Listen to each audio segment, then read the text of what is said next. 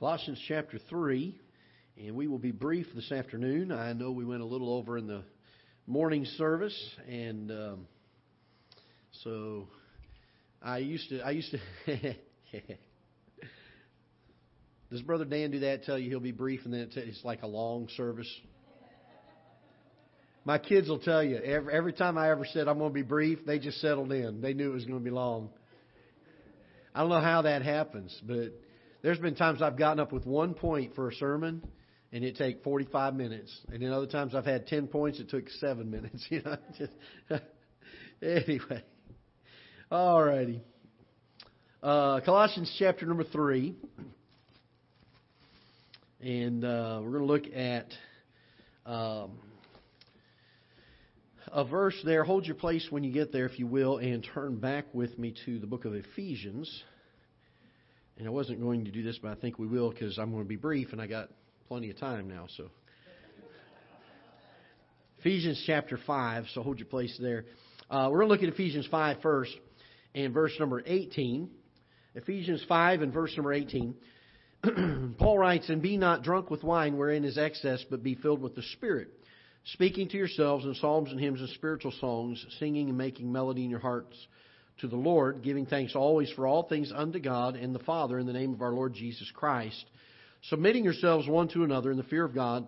And I want to just kind of pause there, and I'm not going to finish reading the entire chapter, but uh, submitting yourselves one to another, he goes through specifically husbands to Christ, wives to their husbands, children to parents, and uh, servants to masters. So those four relationships.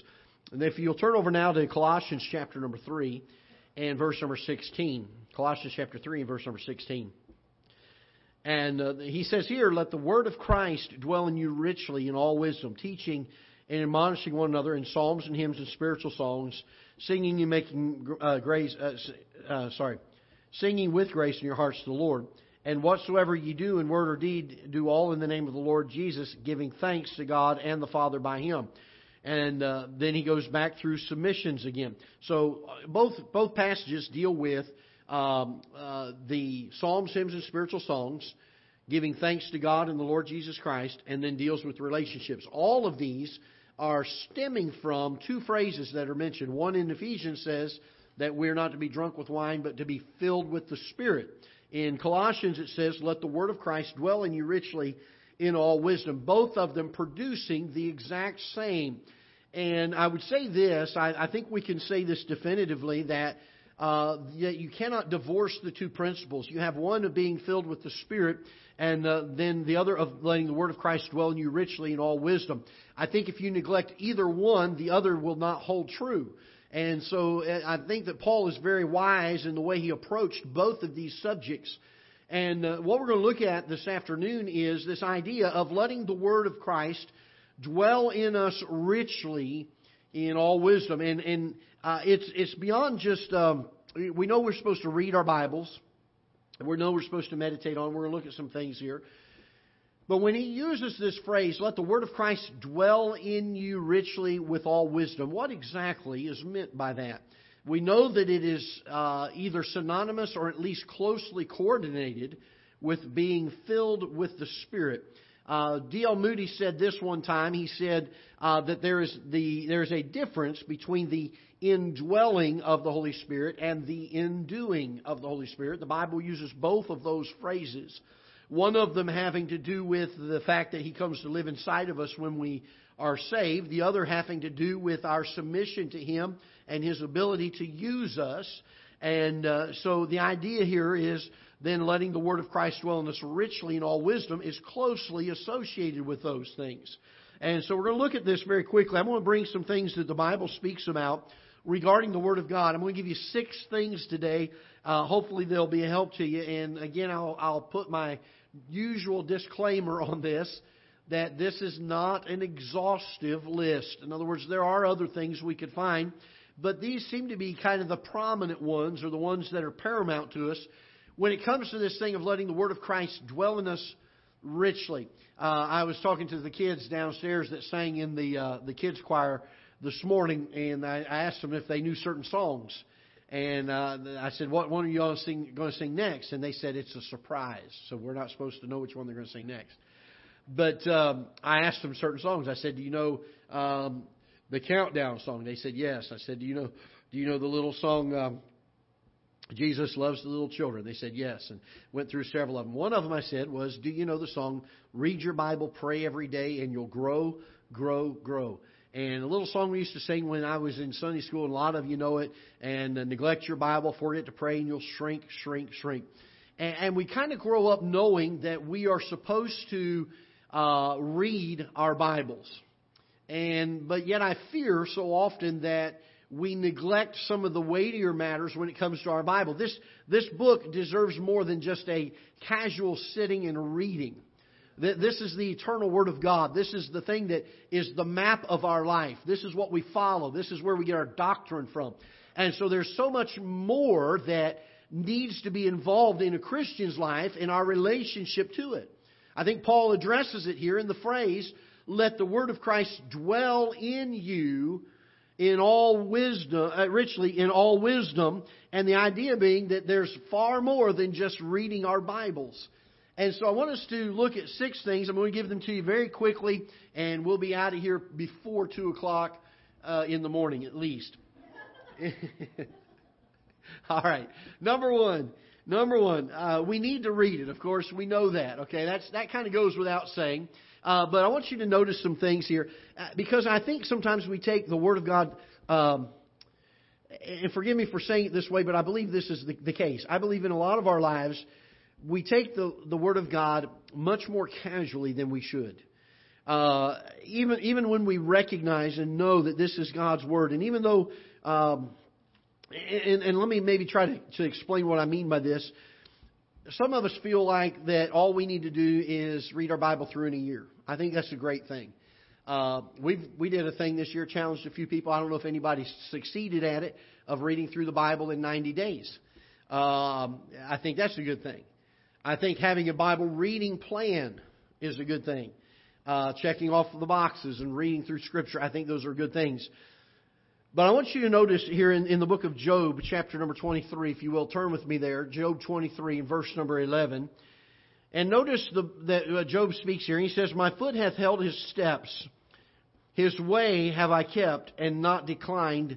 Neither have I gone back from the commandment of his lips. I have esteemed the words of his mouth more than my necessary food. There are so many times I feel like we uh, look at the Bible and we think it's just another book, or we think it's the manual uh, that goes along with uh, the Christian life, and I know we talk about that. But when we understand and realize that the words that are in here, and I'm not talking about just the, the thoughts, but every word that is given in Scripture was breathed literally by God. These are words that were given to the, the men that penned them, and the Bible uses the word inspired them to write these words. And every single one of these words were given by God. And so Job gets to the place where he, he feels that the words of God are something that ought to be cherished. They ought to be something that we esteem, that we love, that we honor, that we respect. Yet, oftentimes, we, we just neglect uh, the, the, uh, the somberness and the, the seriousness of this book. And we just simply chalk it up to something that uh, we need to do our Christian duty by. Preacher says we need to be reading it, so I'm going to read it. I've been in I've been in conferences and they say we ought to read our Bible, so I'm going to read my Bible because I ought to read my Bible. Where is the love for God's Word? Where's the passion for God's Word? The fact that we look at this book and we say this isn't just a book and this doesn't just contain the Word of God, but this is the Word of God. This is every word that He wants me to have in my hands. And Job says this He says, I esteem it more than my necessary food. Psalm 1 talks about His delight shall be in the law of the Lord, and in this law doth He meditate day and night. I wonder when the last time was that we delighted in God's Word. So often I feel that we uh, come to God's Word and it's, and it's, and it's a, a chore, isn't it, sometimes? It's okay to admit that. I'm a pastor. There's times it's a chore to come to God's words. I, will tell you this: by the time you're done with it, it's been a great joy. But there's times that you look at it and you're like, man, I'm tired. I don't know if I can get my mind on it. And it's a chore, isn't it? There are times that it's an effort to put forth to read God's Word. But it ought to be so precious to us that we esteem it more than our necessary food. The food that it takes to keep us alive. To where if it's supper time and I haven't had time to read my Bible yet, I, don't even realize I'm hungry because I want to read God's Word so much. And Job talks about this. And so I'm not going to spend a lot of time on the fact that we ought to read it. We, we kind of know that, don't we? I think we're all in agreement here. We grew up in church. We've been around church enough to know we ought to read our Bibles. Amen? It ought to be something important to us. But the thing that I think we miss sometimes is this thing of meditation. Uh, notice that the Bible says in Psalm chapter 1, if you will, turn there with me, and we're going to look at a couple verses here. Psalm chapter number 1, and uh, we'll look at uh, verse number um, uh, verse number 2. the psalmist says, But his delight is in the law of the Lord. Speaking of the blessed man, by the way. His delight is in the law of the Lord, and in his law doth he what? Meditate day and night. Now, meditating is, is different than reading, isn't it? It has the idea of not being able to get it out of our minds. Um, you ever read a book or read something? Uh, Miss Sandy, good example. I don't mean to embarrass you. Came in this morning, and um, we were downstairs having fellowship, and what was and Miss Kim was telling you something, and something came to your mind, and what'd you do? You started singing. What song did we sing? I don't remember which one it was. Which one? What giant is this? From the Crows. And she started singing this song. And and then she made the comment, you know, it gets in your mind as, as she wakes up, these songs on her mind. That's the way God's Word ought to be to us.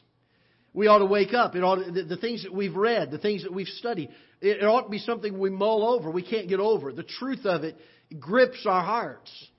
And, and I heard somebody say it this way one time when we come to God's Word, we ought not just read it as God's Word, uh, uh, but we ought to read in looking for the God of the Word in it. And I'll tell you this, it's amazing how much you'll learn about the Lord Jesus Christ and about God the Father and about God the Holy Spirit when we come to the Word of God looking for Him in the pages of it. Uh, things that it tells us about His attributes, and we get to know God and we get drawn closer to God through it. And these are things that when we read them, it causes our minds to mull them over. I have a few people that for, throughout the week or throughout the month will either call or text or write uh, some way and, and ask questions. And there's times I've gone to other people and I've asked questions about things that I've read in Scripture because my mind mulls it over and wants to think about it and know about it.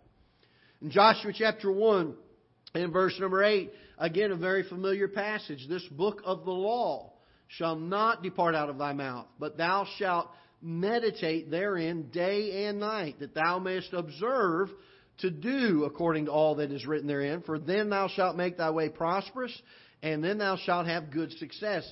And so I think a lot of times we miss this thing of meditating on it. Now, if Paul's uh, expression, let the word of Christ dwell in you richly with all wisdom, is more than just reading, then I think meditation would have to be part of this. This idea of, of mulling over what we read. Um, don't do like don't do like you do with um, the sermons here at, at Ketha Heights Baptist Church, because uh, you know you leave the you leave the building and half hour later somebody says, "What preacher preach on this morning?" Boy, I don't know, but it was sure good. you know, we, we've already forgotten it. When it comes to Scripture, well, not forget it. We ought to mull it over. We ought to meditate on it. So the second thing we need to do is to meditate on it. And I believe that entails studying it. I, I think delving into it. When you find something in Scripture and, uh, you, you remember or you recall another passage that is very similar to it. Uh, we started the message this morning like that, didn't we? We looked in Colossians chapter 3, verse number 16. We looked in Ephesians chapter number 5 and uh, finding these things and seeing how they compare and how they how they fit together and, and rightly dividing and understanding and studying Scripture. We need to be able to handle it well. Uh, the Bible says that we're to study to show ourselves approved unto God, a workman that needeth not to what? Be ashamed. We're servants of the Lord Jesus Christ, and we've been called and commissioned to declare. By the way, let me just say this not to debate it. It doesn't need debating. It just needs to be declared. The Bible will stand on its own. It doesn't need men's help to, to be authoritative. It can be authoritative on its own. It is powerful, it is sharp, and it'll take care of itself. We declare it. We've been given that, that responsibility to declare the Word of God. And with that being said, then, then we must be able to do so. We, we need to. Have you ever met somebody who is trying to talk intelligently to you and um, about a topic, and you can tell by some of the things they're saying that while they try to sound like they know something about the subject, they really don't know much about the subject. I, could give illustrations. I wouldn't want to embarrass anybody, but there's a few people around here smiling and knowing what I'm talking about on this. There, there are times that, that that happens, doesn't it? Sadly, there's times we do that, don't we? We try to make ourselves sound smarter than we are or bigger than we are. We we like to have pride about some of these things. I was I was listening to a fellow the other day uh, talking about flying, and he made some statements that just weren't right. they they weren't true, and uh, I smiled and just nodded along with him and let him go on talking.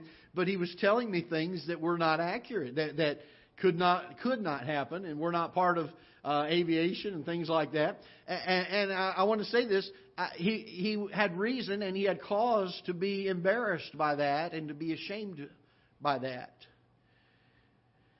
Yet, how many times do we have opportunity to talk to somebody about the Bible, and our mouth gets moving and we start talking? And we really are just kind of muddling our way along, trying to get through the conversation and we really don't know our Bibles all that well. If there's anything in this world that we give ourselves to constant study, it ought to be this book. We pay, we pay a lot of money nowadays to go to educational places of higher learning and learn a new subject.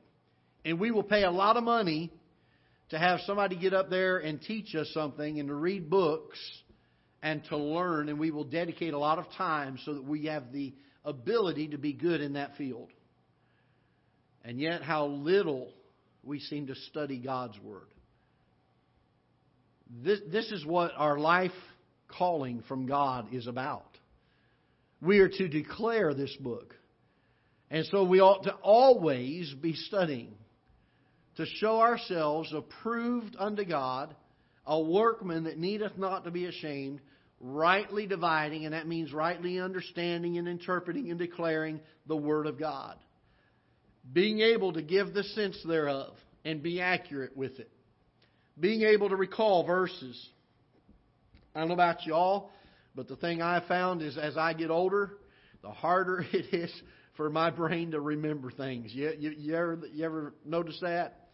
I tell people my brain is like a sponge. It holds an awful lot until you go to use it, then it all leaks out and you can't find it. and uh, so all of us have put a lot in there, but we can't always get it back out. But you know uh, uh, the importance of studying, meditating, memorizing. You say, Brother Greg, I'm old. I used to memorize when I was a kid. We need to memorize now, still. For we still have a we still have something to do for the rest of our lives, and that is to declare this word. And we need to be well versed in it. I, I, I like to have answers when people ask. Sad to say, they usually don't ask me except the hard ones, and those are ones I haven't always studied recently. I have to usually say, I, don't know, but let's go look at it together. We'll find out. But oh, that we can learn and study and know this book. That we could be ready to give an answer to every man according to the reason of hope that we have in the Lord Jesus Christ. That we could be able to take the Word of God and handle it well. Not being nervous, not being uh, ashamed of it. I don't mind a bit, and, and I mean this, I don't mind a bit for somebody to say to a lost person, I'd like you to go talk to my pastor. I don't mind that a bit. You're more than welcome to do that. But can I urge you to know your Bible well enough that you should not have to do that? That you could personally take your Bible and show somebody the truth of it. Back in the 1600s, there was a church started in Providence, Rhode Island. In fact, it was the first Baptist church founded in the new land. It was established by Roger Williams originally. He was there for a few months, and then he went off to uh, evangelize the Indians. And another man by the name of John Clark came along and became the pastor, and really was the first uh, full time pastor of that church. He had a man in that church by the name of Calvin Tubbs. In fact, if you go to that church today in Providence, Rhode Island, it's still standing, historical marker. You can go out to the grave and you can find the gravestone of Calvin Tubbs. Calvin Tubbs was a ship captain who uh, was a member of that church. He wasn't a deacon, he wasn't uh, a Sunday school teacher, he was just a member of that church. And uh, one year he was over in Hamburg, I think it was Hamburg, uh, Germany, if I remember the city correctly, but it was in Germany. And uh, he uh, got weathered in. The ice came in before he could depart, and he had to winter uh, through uh, three months of ice and snow and winter up there in Germany. And so he had to find lodging for three months. He found a, a Lutheran minister. Uh, back then, that was the state religion of Germany by the name of Johann Oncken. And he stayed at Johann Oncken's house. Of course, the Lutherans back then and uh, Johann Oncken believed in infant baptism. They believed in baptismal regeneration, meaning you had to be baptized to be saved. And since they believed that you had to be baptized to be saved, then the next logical doctrinal mistake they made was then baptize people as early as you can because of the infant mortality rate that they had then. So they believed in infant baptism. And, uh, and uh, Calvin Tubbs spent the winter up there, and for those next three months, he was able to take the Bible and show this Lutheran minister why infant baptism was not scriptural nor biblical. Johann Oncken trusted Christ as his Savior as a Lutheran uh, minister and put his faith in the Lord Jesus Christ and faith alone, not his works, and uh, asked Calvin Tubbs if he would um, uh, baptize him. Calvin Tubbs says, I am not authorized to baptize. And uh, he said, Would you send somebody to baptize him? And uh, he said, As soon as I get back to the States, I'll work on that. He goes back to the States and for eight years does not get a chance to go back to uh, Germany. And Johann Oncken during this time leads four other people to the Lord. And uh, eight years they've been waiting to be baptized. And finally, a man by the name of Sears was going over to Cambridge, England to study a Baptist preacher. And Calvin Tubbs asked him, he said, While you're there, would you mind going over to this little town in Germany and find a man by the name of Johann Oncken and baptize him? He got saved eight years ago. And Mr. Sears went over there and he baptized Johann Oncken and his four other uh, members of his family that had gotten saved. And Johann Oncken began a ministry serving the Lord and preaching the gospel.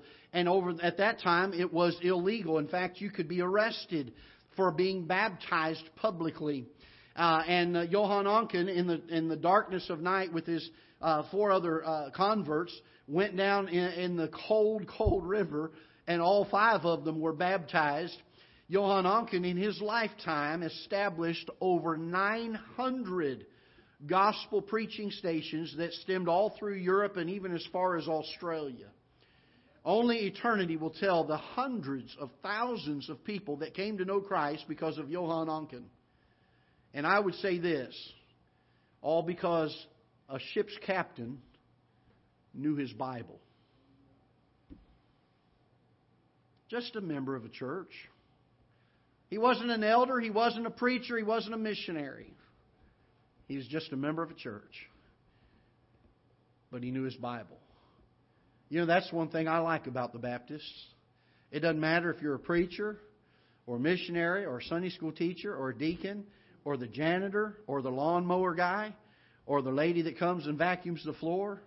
Every single person that sits in the pew of a Baptist church ought to know their Bible and be ready to tell people about it. I love that. That's only number two. We're not going to get out of here anytime soon.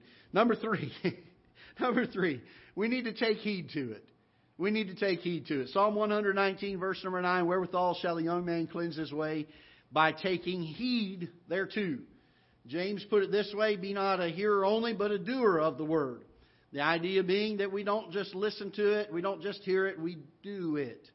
We put it into practice into our lives. This is part of letting the Word of Christ dwell in us richly in all wisdom. It's not just hearing it, it's having it be a part of our lives. Give heed to it. Uh, lend our ear to it. Uh, when, when the Word of God gets talked about, sometimes in discussions, in fellowship time, uh, the conversation will turn towards the things of the Lord. Uh, the other day I was out to eat with with a friend, and uh, we got talking about the things of the Lord. An hour and a half later, we went to Bob Evans, and they were probably about ready to kick us out because we stayed long after they closed talking about the things of the Lord. And what better place to do it than over food? Amen. That's a good Baptist. And uh, but taking heed to it, taking it, not just listening to it, but putting our minds and applying our hearts to it and allowing it to do its work. The Bible said in Psalm 119, Thy word is a lamp unto my feet and a light unto my path. It ought to be that which directs our steps. It ought to be that which guides us. Number four, we're going to move along here. Memorize it. Psalm 119, verse number 11. Thy word have I hid in my heart that I might not sin against God. Uh, hide God's word in your heart. Memorize it. You say, Brother Greg, I'm getting up in years. I have a hard time remembering it. There are things you can do to help memorize things. Uh, record it on your phone. They have some of these voice memos, and let it play in a loop while you're going to sleep. I just let it play over and over and over. Just one verse. It won't be but a night or two before you'll be doing it. Listen to music while you're studying it. Maybe the same music. And you notice that you can remember a song a lot of times easier than you can remember a verse or a paragraph.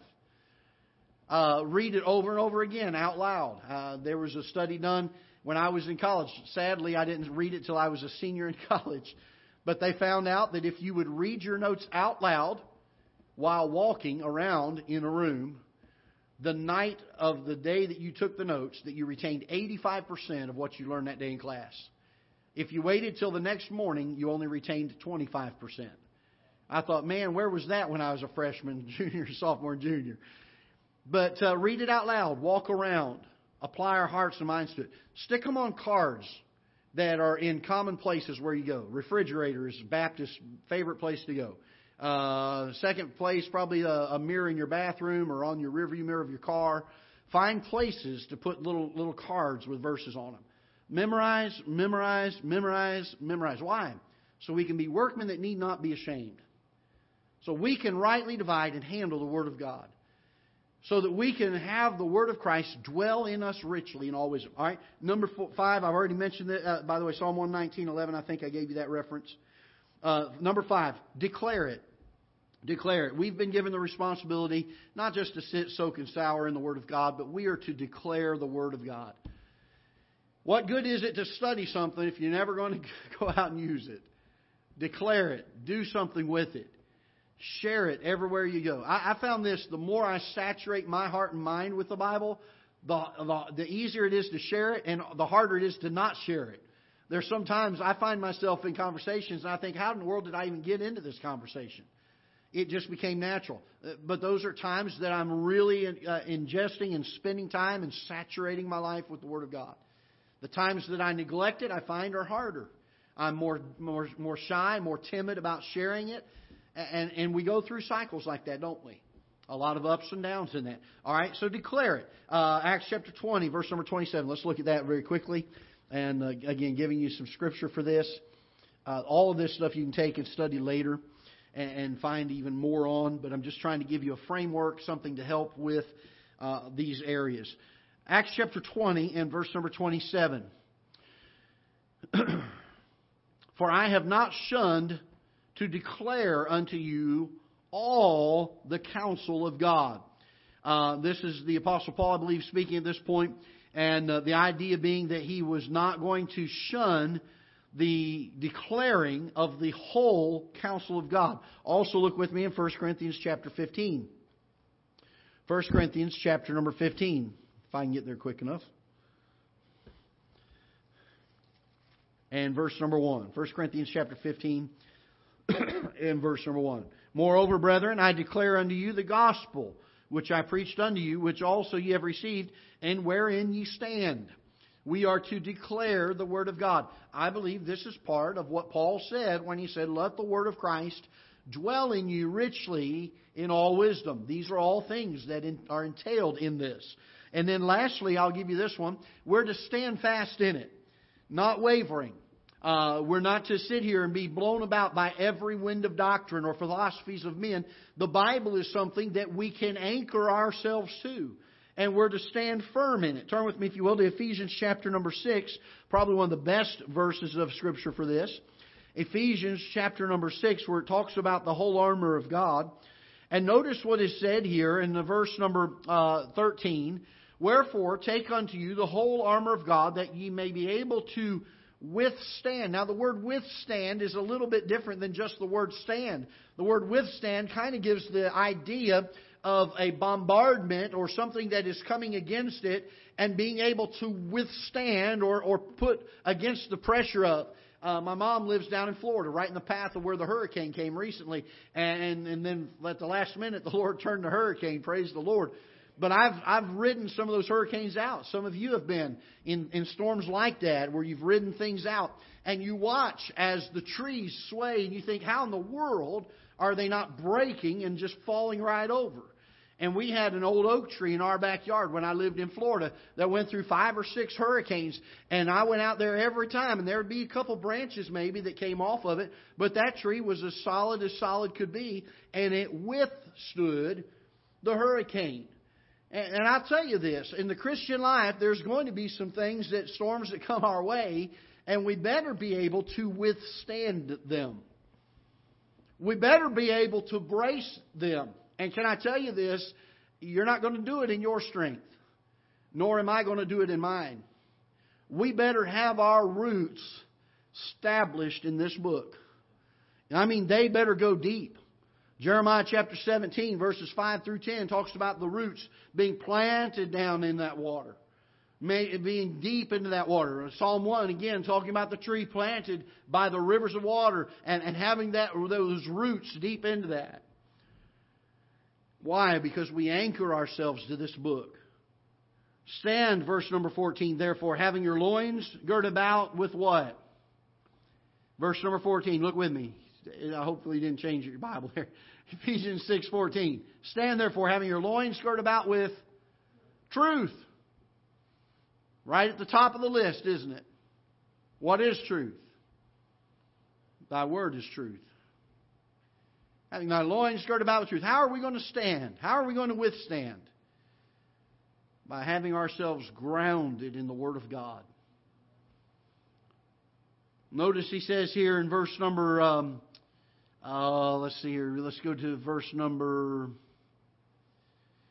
uh, the end of verse number 13. And having done all to stand, stand therefore having made that preparation, having, having already ahead of time established this thing, then stand in it. Don't be wavered around. Don't be. Uh, it's amazing to me how many people leave our Baptist churches and go into denominations that teach error of doctrine. Those that go into even cults they're pulled into things where the, the Word of God is not even uh, uh, uh considered to be the, the authority. Uh, it's amazing to me how many go into the Mormon faith, how many of them go into the Jehovah's Witness faith, and, and they are they are they are swayed because they've not deepened their roots and established their roots. If you're going to let the Word of God dwell in you richly with all wisdom, can I tell you this? We need to be established on the truth of God's Word and anchored to it. I'm not able to be moved. And so I hope this will be a help to you in letting the Word of Christ dwell in you richly in all wisdom. I, there's so much more to be said, so many other things that could be said about this. But can I tell you this that we as God's people need to get out of the mindset that my Christian duty to this book is only to fill out my sheet and check off my reading schedule each day. It goes, it goes far beyond that, folks. We need to learn it. We need to study it. Uh, years ago, I wanted to become a pilot. I, I, since I was eight years old, I wanted to fly airplanes. And uh, my wife at the time then said, I'm tired of hearing you talk about it, go do it. So I went down to the flight school, and I was, I was actually looking at a few flight schools, and I went to the, I think it was the third or fourth one I went to visit, and he had a lot of good things to say. I still really hadn't made up my mind, and I said, um, I said, well, thank you for your time. I said, uh, I'm going to think about it, and I said, uh, here very soon I'm going to I'm going to start my flight training. And this guy, his name was Ernie Carnahan, the Christian fellow. I didn't know it at the time. But he looked at me as I was walking out the door, and he was very laid back. He's sitting back in his chair, and he said, "He said, Greg, that's fine, but he said if you say that, you're never going to fly." I looked at him. I said, "What do you mean?" He said, "One day never comes." He said, "I got an appointment of open at 3:30 this afternoon. If you want to fly, come on back here, and we'll have your first lesson today." Came back and had the first lesson that day. And the truth is, he was right. If all I did was keep going around visiting these, these flight schools trying to find out which one I wanted to go with, I'd keep saying one day I'm going to go get my pilot's license. And can I say this that if we're not careful in the Christian life, we'll come across the truth like what we looked at this morning, and we're going to say, one day I'm going to get that right. One day, you know, I, Brother Greg, what you say is true, and one day I'm really going to give myself to study this book. Can I tell you this? If you say that, you'll never do it. Do it today. Not to give you another airplane analogy, but we've already gone after two anyway, so you want to hear it. Several years later, I was doing an instrument training. You have these glasses on, you can't see outside the airplane, so you have to have your instructor in there with you to make sure you don't fly into a tower or a building or something like that. And we're flying and we're coming in for a landing. We're doing what's called an approach, and I'm supposed to be on the glide path. I'm watching my instruments, and I was a little bit low, just a little bit, not much, just a little bit low. And he said, uh, "Greg, you're a little low on the glide path." I said, "Yeah, I see it. I'm I'm fixing it." And I, I pull back a little bit, and I'm trying to ease that back up there. I don't want to overshoot it, so I'm easing it up. And next thing I know, that that yoke that I was holding on to was thrown back in my chest like this, and that plane nosed up in the air like this. And I looked over at Todd, and he said, Fix it now. because he saw something in front of us that I couldn't see. And if I hadn't fixed it now, we'd have run into something. Can I tell you this? There are things in our lives when we come across truth like this, we need to keep that in mind. Fix it now. Fix it now. Go home today and say, you know what, Lord, I, I've not given myself to this book. I'm going to fix it today. All right, let's stand together and we'll be dismissed in prayer. Lord, thank you for your word, how it encourages.